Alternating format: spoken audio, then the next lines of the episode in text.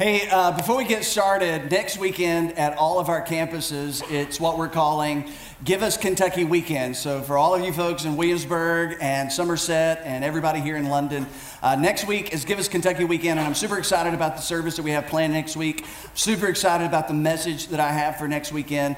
Uh, so, trust me, uh, this is a weekend that you don't want to miss. And besides that, if you care, it's a weekend I don't want you to miss. So, I would love for you to do your best to be here. And again, if you'll do your best to be here next weekend, say, I will. I will. All right. All right. Hey, we're in our final week of God lovers and people haters and other things that don't go together. And we've been talking about a group of people that I like to refer to as the religious establishment. And when Jesus showed up onto the pages of history, when Jesus launched his public ministry, uh, the religious establishment of his day were regarded as those who loved God and those who championed morality and those who defended truth.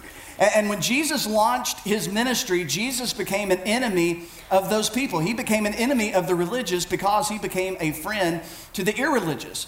Uh, to put it in the terms of his followers in the first century, Jesus, he became the enemy of the religious when he became a friend to sinners. And that's exactly what Jesus was. Uh, I hope that everybody here spends a little bit of time each day, uh, whether it's five minutes, 10 minutes, 30 minutes, whatever it may be. I hope that you spend a little bit of time each day reading through the scriptures, specifically reading through the Gospels. Because as you read through the Gospels and you're introduced to Jesus, our Savior, our Lord, the Son of God, God the Son, the one thing that you're going to find about him is that he was a friend to those who lived in the margins of life.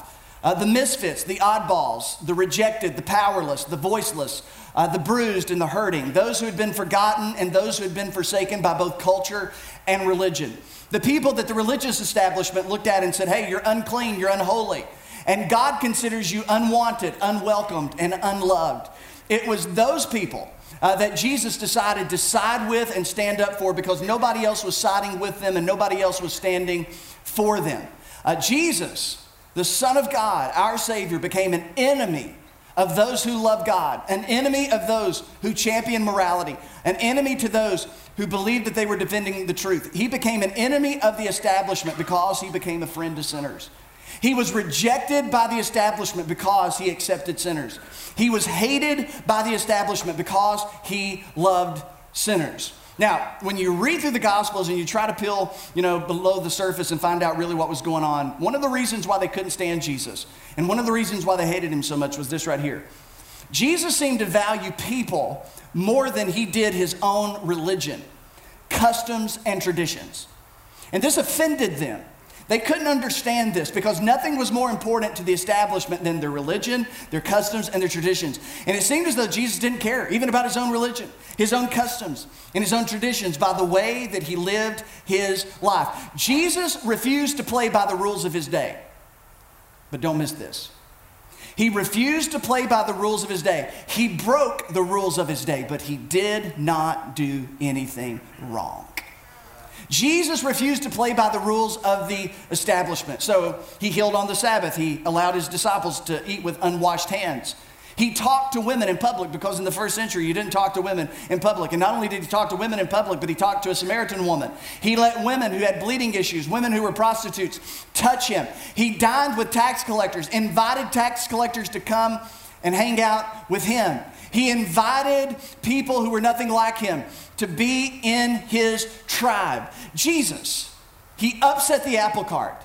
He offended the religious establishment. And this was one of the big reasons why. Another reason is this Jesus boldly corrected misinterpretations of Scripture and misunderstandings of God that contributed to mistreating people. Jesus called out their lifeless faith. He said, Hey, you're like well decorated tombs. You look good on the outside, but let's not forget on the inside, you're dead. Well, they were offended by that. Naturally so. But Jesus called out their lifeless faith. Jesus called out their loveless theology and their faulty framework. Their faulty framework through which they read the scriptures and from which they interpreted the scriptures.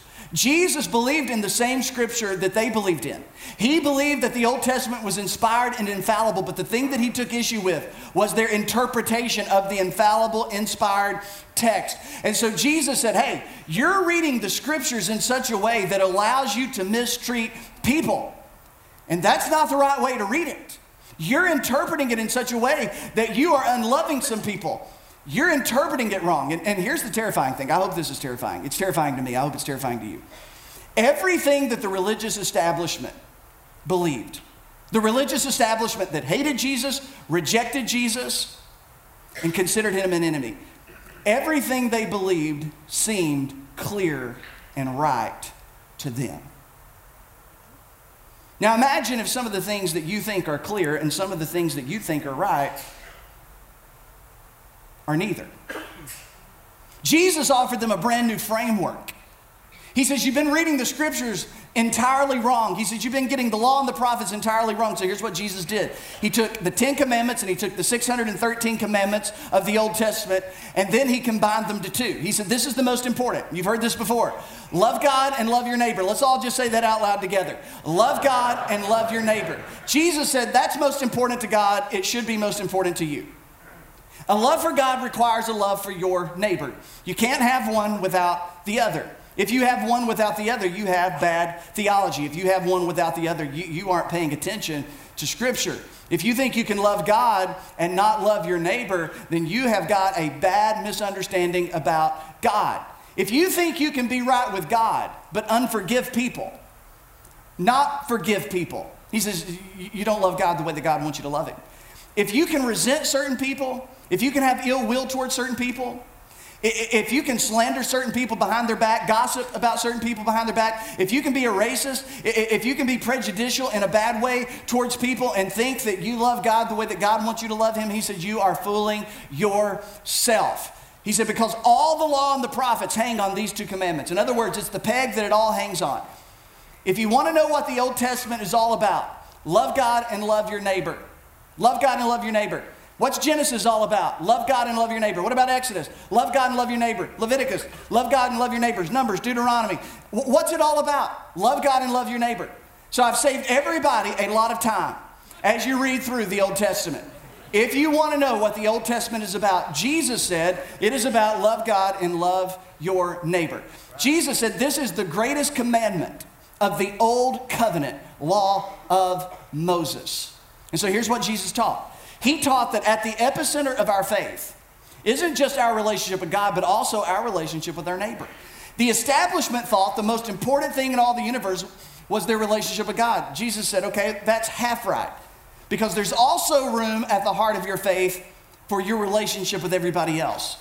And to take care of one is to take care of the other. Now, here's the thing this wasn't something new. This, Matter of fact, this was, this was a rehearsal of what had been said many, many times before in the Old Testament. The prophets, prophets like Hosea, prophets like Isaiah, prophets like Amos and Micah and Malachi, that they would show up on the scenes oftentimes and they would call the people back to God. Remember those messages out of the Old Testament? You need to come back to God. Why did they need to come back to God? They needed to come back to God because they've been mistreating people. What was revival in the Old Testament? When people not only loved God, but they loved their neighbor.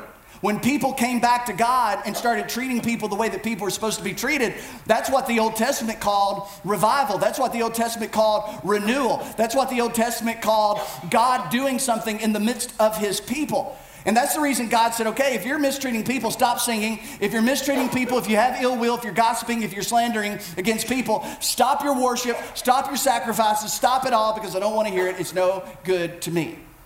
But that's what they did then, and that's still what people like us do today because religion, religion then and religion now gives us so many loopholes that we think we can love God and be a little nasty, be a little unloving, be a little disrespectful, be a little dishonoring towards other people. And as I said last week, and this, this is a big deal, we can all find a system, and we typically do we can all find a tribe, and we typically do. We can all find a church, and we typically do. A denomination, a verse, a doctrine, a systematic theology that effectively allows us to live the way that we want to live, that effectively allows us to believe what we want to believe. And maybe what you want to believe is what you were told from childhood. Or maybe what you want to believe is what you were exposed to after childhood. But all of us have things that we want to believe. There are some things that are true about life that are uncomfortable to believe.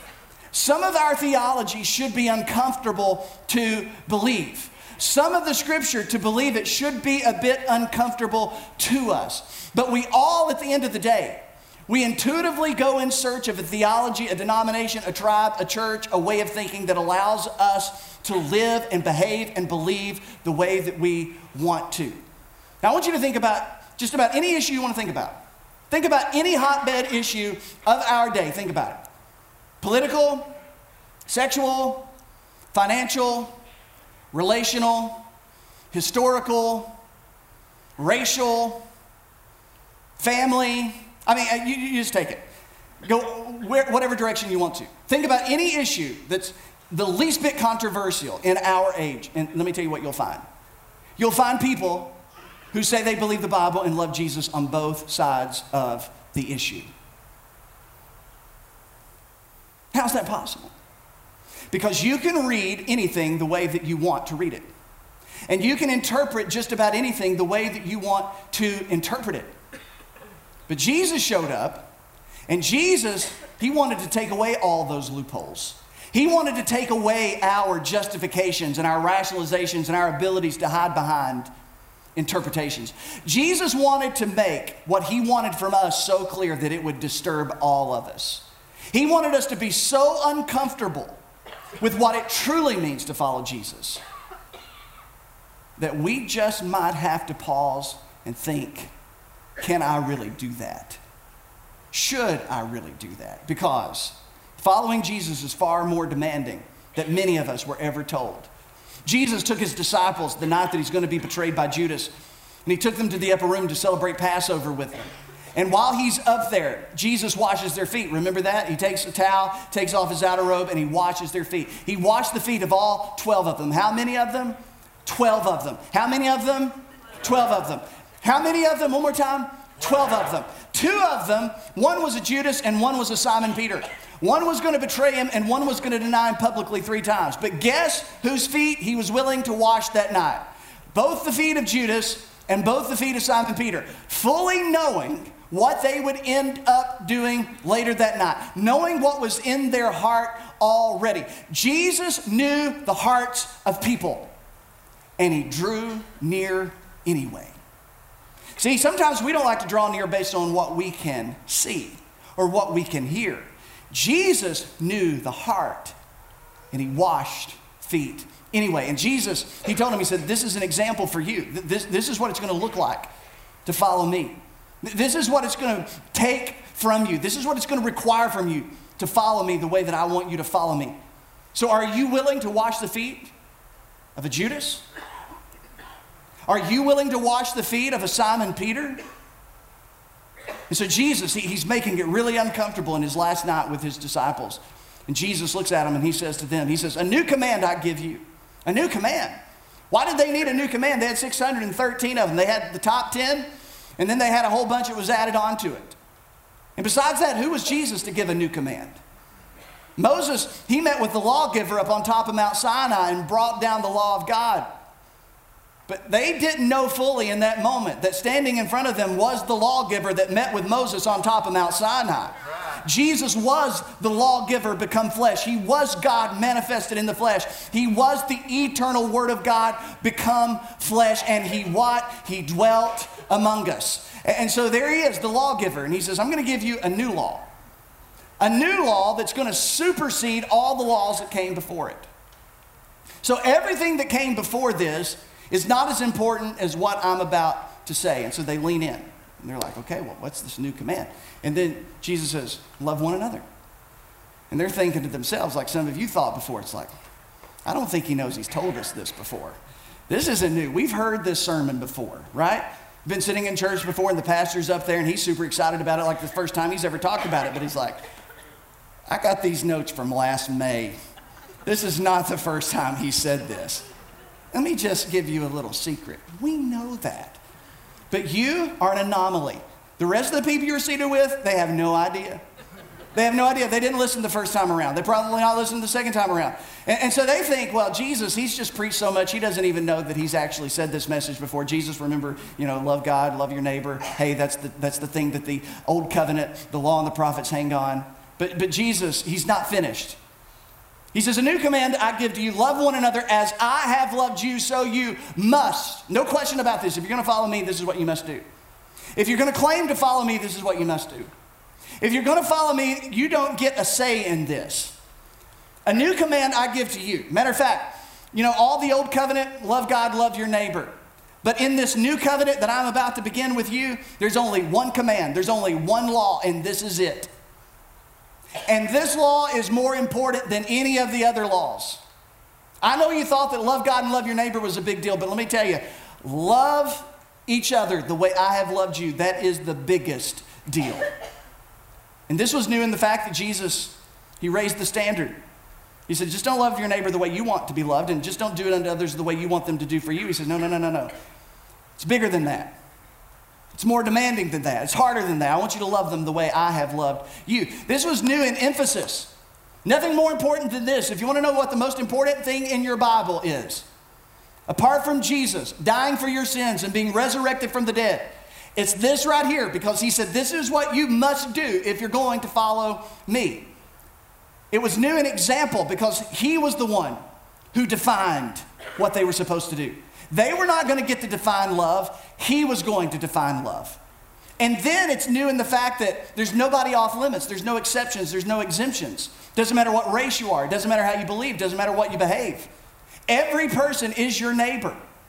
And this was brand new because the establishment thought that their neighbor had to be Jewish. And just not Jewish, but it had to be clean Jews. And if you were an unclean Jew, you were not so much my neighbor, and I just didn't have to love you the way that I would want you to love me. So this was clear. Really clear. Let me tell you, they had a lot of questions. They had a lot of things they didn't understand. They had a lot that they still was curious about, just like you. But this right here, they understood this because this was personal. This was experiential. This didn't have anything to do with how many verses you know. This, this has nothing to do with your interpretation of the Bible. This has nothing to do with your theological box or your systematic approach to how you read the scriptures. This had to do with having to know one thing how Jesus had loved them. And each of them in that room that night knew how Jesus had loved them. Jesus knew exactly how they had been loved individually. And listen, Jesus had loved them all perfectly, but Jesus had loved them all uniquely. And some of them required a different type of love, a different expression of love. And one person's story was not another person's story. And Jesus had been one way with some and not another way with others. But the one thing that each of them knew, they didn't know what it was like to be loved, like Peter was loved, or the way that Nathaniel was loved, but they did know what it was like to be loved the way they had been loved. Now, there's a lot we may not know about the Bible. And I want to tell you, I just want to go on record. I love the Bible. I love the Word of God. I read it every day. I study it. I, there's, but let me tell you, there's a lot I don't understand. And there's a lot that I can see this way and I can see that way. But you know what? Jesus said it doesn't matter. Because the one thing that each of you know, the one thing that each of you can grasp, is how you've been loved by Jesus. And Jesus said, Since you know how you've been loved by me, I want you to go love other people. So, Jesus, He levels the playing field. You don't have to be a theologian to know how to follow Jesus. You don't have to be a Bible scholar in order to know how to follow Jesus. You just have to know how you've been loved. And Jesus said, How you've been loved is what you must do. You must love others the way that I have loved you. In other words, Jesus is saying this love begins not with loving, but with being loved. See, we're not called to generate love, we're not called to manufacture love. No, we are called to be a conduit of the love that we have received. The love that we have received, we pass on to other people in like manner. My capacity to love and your capacity to love is rooted in and grounded to the fact that we have been loved by the Savior, that we have been loved by Jesus in a complete, perfect, unique way. And because we've been loved by Jesus, and we know that we've been loved by Jesus, and we've received that love that Jesus has for us, we have the capacity to love as He has loved us. John would say it years later. We love because what? He first loved us. Our capacity to love has nothing to do with the way that we were raised. Whether dad was there, mom was there, whether it was an affectionate family, a non affectionate family, whether it was a tough life or an easy life, whether we were rich or whether we were poor, has nothing to do with that. Those things shape us and those things mark us. But our capacity to love as Jesus followers, the way that Jesus loved us, is completely anchored to how he has loved us. And Jesus said, By this, Everyone will know that you are my disciples if you love one another. He says, This is the mark of the new covenant. This is the birthmark of the second birth. Again, John, one of his followers, would write later This is how you know you've passed from death unto life because you love one another. That's how you know you belong to Jesus. That's how you know you've been justified by faith. That's how you know that your sins have been forgiven. That's how you know you've been brought into the family of God. That's how you know you've been grafted into the new covenant. This is how you know because you love one another. And now, no longer is it about the foods you eat like it was in first century Judaism. No longer is it about the temple that you attend, and no longer is it about the sacrifices that you make. And it's not about how you dress, and it's not about your songs, it's not about any of that. The thing that will set us apart as followers of Jesus, according to Jesus, is when we love the way that He has loved us. And they had no idea that this would be the thing that would change them, change those around them, change the world. And for us, I want to remind all of us at the Creek Church this is still our best play. Matter of fact, when God gave us the playbook, there was only one play love one another as I've loved you. And when you do that, by this they will know that you are my disciples. And out of that one thing will flow everything else. So, as Christians, Jesus followers, here's what we should be concerned about. We, could, we should be concerned about what that means. What that means for us. What that means for us as a church. What that means more specifically for us as individual followers of Jesus. And here's what you need to understand if you want to know what Jesus meant by what Jesus said, you have to look at what Jesus did. If you want to know what Jesus meant by what Jesus said, then pay attention to what Jesus did. And so, the question that we should all ask matter of fact, I think it's the most important question that a follower of Jesus can ask based on what Jesus just said is this question right here How did Jesus love? How did Jesus love? If Jesus said a new command, matter of fact, it's the only command, the one commandment of the new covenant is to love one another as I've loved you. If this is the thing that he wants us to be known for, what does it mean to love like Jesus? Well, if you want to know what it means to love like Jesus, then you have to look at how Jesus loved. And there's so many things that I could say about this, and I don't know how many of them I'll get through, but as the old time preacher would say, I got more hay on my cart than I can unload. Some of you have no idea what that means. I'm so sorry for your upbringing. How did Jesus love? Well, here, here's how Jesus loved. He loved up close. I've said this before, and I'm going to keep on saying it. It's easy to hate from far away. It's easy to hate from high top your ivory tower and my ivory tower. But let me tell you how Jesus loved. He loved up close. How close? He left heaven and came to earth. The Word became flesh and dwelt among who? Us sinners. How did He love? He loved up close. And He loved with compassion, patience, and kindness. That's how Jesus loved. So, what does it mean to love like Jesus? It means for us to love up close. Not to love from far away, because I'm not even convinced you can love them from far away. The people that you have a hard time loving, the people that you think of, the some that exist in your reality that's just difficult to get under your skin, that irritate you, the only way you're going to be able to love like Jesus is you're going to have to get up close. Because up close, that's when compassion comes alive. That's when patience and kindness comes alive. This is what it says of Jesus.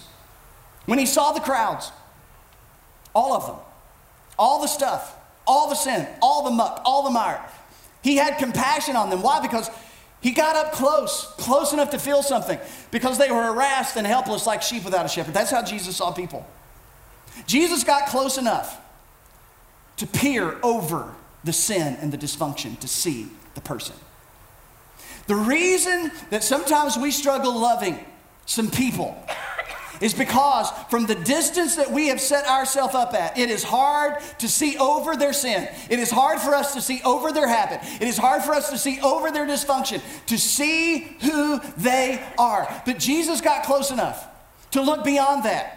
He took a personal interest in individual people. He got close enough to hear their stories. Not so that it would excuse their behavior, but so that it would explain their behavior. That's what Jesus did. He got close enough. And he listened to them. And he heard their stories. He heard about their childhood. He heard about their hurts. He heard about their brokenness. When you get close enough to hear people's stories, you will find it easier to give grace. Because when you get close enough to someone and you begin to listen and you begin to pay attention, you begin to feel and you wonder why they've struggled with addiction all these years, and you wonder why in the world would you sell our family out, and why would you steal from mom, and why would you steal from grandma, and why, why would you do that? And then one day, in the strictest of confidence, they tell you what happened to them once upon a time. And they say, that's when it started. And then it changed for you the way you felt changed, how you thought about them changed. And all of a sudden, you understood. One theologian said that Jesus, he got so close, he was able to love through the mud. That's how Jesus lived. He loved through the mud, through the muck, through the mire. He said they're harassed, they're helpless. Sin's taken control of them. He wasn't angry, he was brokenhearted. I'm serious. I'm telling you, I know you get tired of me saying things like this, but I'm going to keep on saying it. I, I just, I, I feel like this is why I exist right now. Christians have been angry for far too long. We have not been brokenhearted. So let's stop being angry with what people are doing and how people are living and how people are behaving. Let's get brokenhearted about it. Jesus said, Look at what sin's doing to them. Look at how sin's destroying them. Jesus refused to live by adjectives. He saw sin as a noun. And when he saw sin as a noun, he said, You know what? They're, they're not necessarily choosing this sin, sin is expressing this through them. That's how Jesus loved. Jesus was patient with people that couldn't keep up because they were so broken broken like us. And yeah, we can be put back together, but you know what? The cracks are still there. And for some of us, the cracks are fresher than others. And for some of us, it's not healed completely. And we're all going to be cracked in this life until we are made perfect in the next. So let's be patient with each other. Let's not demand that everybody be as good as you are or as I am. Let's be willing to let people have some space and have some time to work it out and to be kind. Can you imagine getting angry at a cancer patient who loses their hair? We can't even imagine somebody would do that. Why would we get angry with someone who's been so broken by sin? We see what sin has done to them the disease of sin. Why do we do that? That's how Jesus loved. He loved up close with compassion, patience, and kindness. How did Jesus love? He loved by honoring others according to their God given dignity. Jesus knew that every person was made in the image of God. Every person.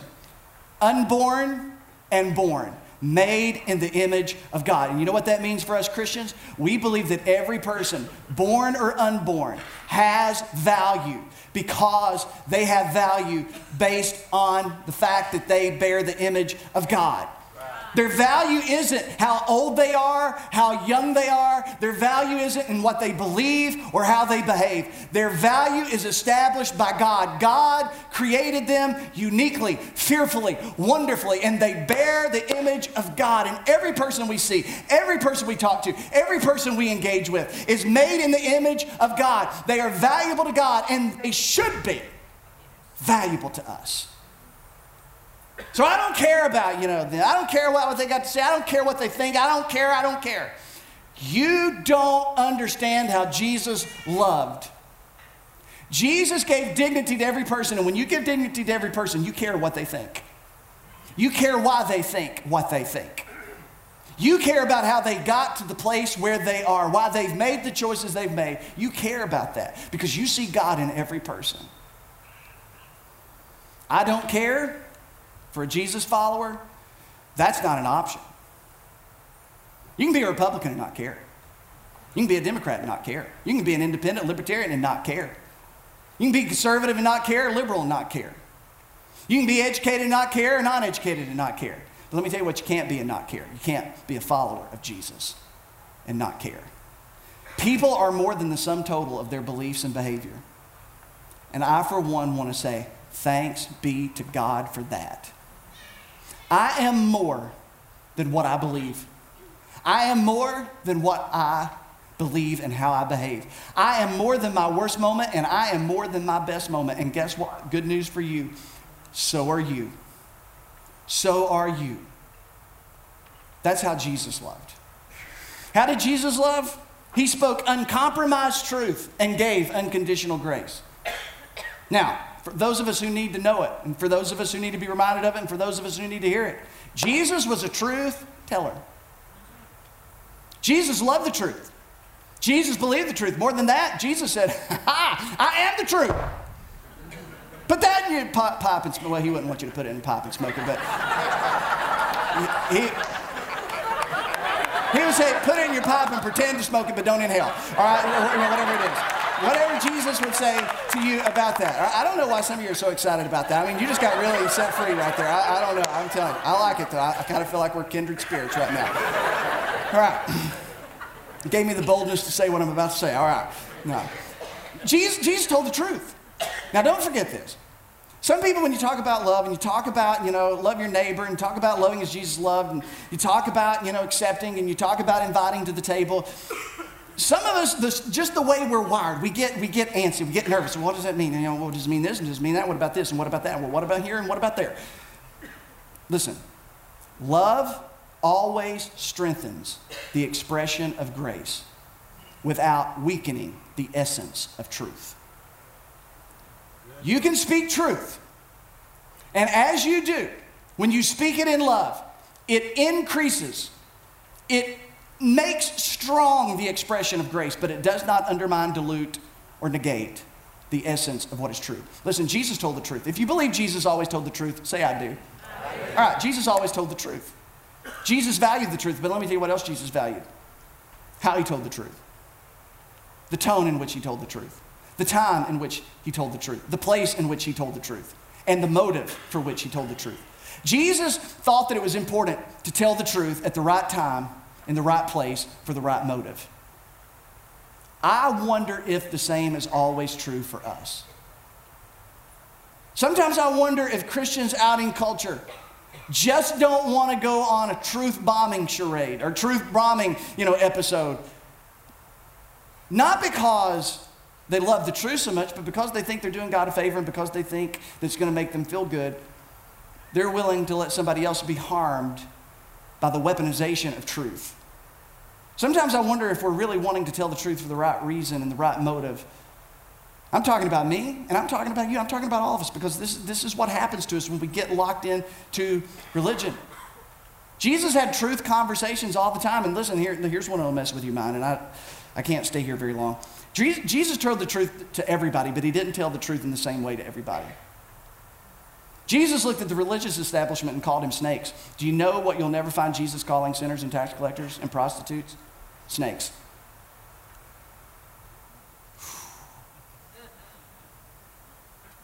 That one will get you. It's like, why would he do that? He's Jesus. Jesus, if you're going to love like me, you, you, you got to know who you can tell the truth to in one way and who you need to say the truth to in another way. You need to understand how to use truth as a scalpel and not as a dagger. You need to understand there are times to tell the truth from here, and there's a time to tell the truth right here. Because truth, it frees, it heals. And sometimes it takes a lot of grace, a lot of grace, to open up the door for somebody to hear truth. Jesus raised the standard. He raised the standard so high. He said, Hey, you've heard it said, Thou shalt not kill. He said, But if you hate your brother, if you hate your sister in your heart, you're already a murderer.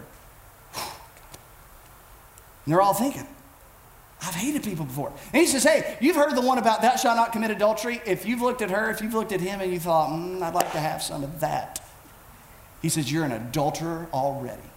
And everybody's, Oh. Ah. He cut out their legs. And not only theirs, but ours. And he raised the standard so high, he says, You fall short of it. Everyone falls short of the glory standard of God. But then he announced grace for all those who fall short of the glory. That's how Jesus loved. And you know what? I needed that type of love because I fell short of the standard. There's only one hell. There's not a hell number one and not a hell number two, not a hell number three. There's only one. And it doesn't matter how far, how far you fell short without the grace of God, there's only one place left. How did Jesus love? By not allowing theology to get in the way of mercy. He didn't. He believed perfect. He had a perfect theology, perfect belief system. He interpreted the scriptures right, but he never let theology choke off mercy. He, he never let that happen. That's why he washed the feet of Simon Peter. That's the reason he washed the feet of Judas. He didn't fear guilt by association. He didn't feel like he needed to clean house up there in the upper room to say, Well, I hope nobody hears that Judas is here. I know what they say about our church. I know what some of the people you run into say about our church. And they love to talk about the Judases and they like to talk about the Simon Peters and they like to talk about the other folks that are at our church. But I hope you know I don't care. And I don't think you should either. Because if you would have been there that night, he would have let you be there too. And he would have washed your feet as well. And Jesus said, I'm not going to let theology, I have a theology, but I'm not going to let it get in the way of mercy. How did Jesus love? He loved from the middle. Jesus said, and this is where we'll end it. Jesus said, Disciples of mine, beware the leaven of the Pharisees and the Sadducees. The Pharisees were the ultra conservatives, the Sadducees were the ultra liberals. Jesus said, Beware of those who live at the end of the spectrum. Beware of those who live on the ends of ideology, politics, theology. Because to live on the extremes, you have to forfeit mercy and love when it comes to loving those who are not on your side. Jesus said, That's why I came to be in the middle, to reach a hand to the liberal, to reach a hand to the conservative. They couldn't figure it out. Is Jesus conservative or is Jesus liberal? They couldn't figure it out. Is Jesus right wing or is Jesus left wing? They couldn't figure it out. But Jesus decided to do ministry from the uncomfortable, excruciating, messy, scandalous, controversial middle. And at times he seemed to be conservative, and at times he seemed to be liberal. But he would not find a box that he would allow people to put him in. Because you can only love everyone from the middle. And Jesus decided that he would do ministry just like he was born in the middle, between what was old and what was new. And he decided that he would do ministry in the middle, just like he would die in the middle of one on his left and one on his right. And he says, if you're going to follow me, you're going to have to be okay with being in the middle. You may have to say no to party. You may have to say no to ideology. You may have to say no to this group or that group or this position or this issue. Because to be in the middle, the only place that you can extend a hand in both directions is right there between them both. That's how Jesus loved. And Jesus said, Just as I've loved you, I want you to love one another. When you're not sure what to do, think about how Jesus has loved you and love like that. You don't have to have a theology course for that. You don't have to have the books of the Bible memorized for that. You don't have to have 10 verses. You know how Jesus has loved you. For God demonstrated his love for us, that while we were yet sinners, dirty, unclean, unholy, he laid down his life for us. Hereby, 1 John 3:16, hereby we perceive the love of God, that he laid down his life for us, and we also ought to lay down our lives for who? One another. Philippians 2, verse 5, Paul said, Let this mindset be in every relationship that you have, just as Jesus Christ thought, you also think towards one another. When you're not sure what to do, how am I going to handle that? What should I do? Think about how Jesus has loved you and go love like that. Are we going to, are we going to bat a thousand? We're not going to bat a thousand. Are you going to get it right every time? You're not going to get it right every time. But that's what we must do. I went to the gas station the other day, started the pump, and did what a lot of people do in that time. I started cleaning out all my collection of Starbucks cups from that week's coffee runs. And I just started throwing things, throwing things, throwing things, getting stuff out where the boys had, throwing things, throwing things. And then I realized what I just did. I threw my key fob in the garbage. And I knew what had to be done. Because that key fob, that was the only way I was going to get to where I was going. I, I couldn't do anything, my car would shut off.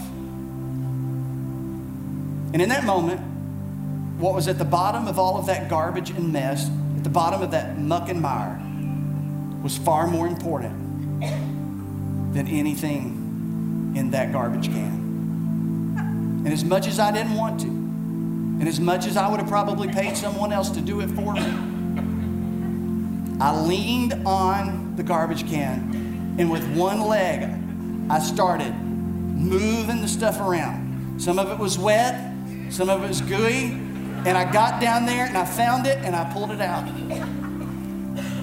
And after I avoided a momentary freak out, and after I got disinfected, I thought to myself, once upon a time, I was that key fob. And sin had thrown me away.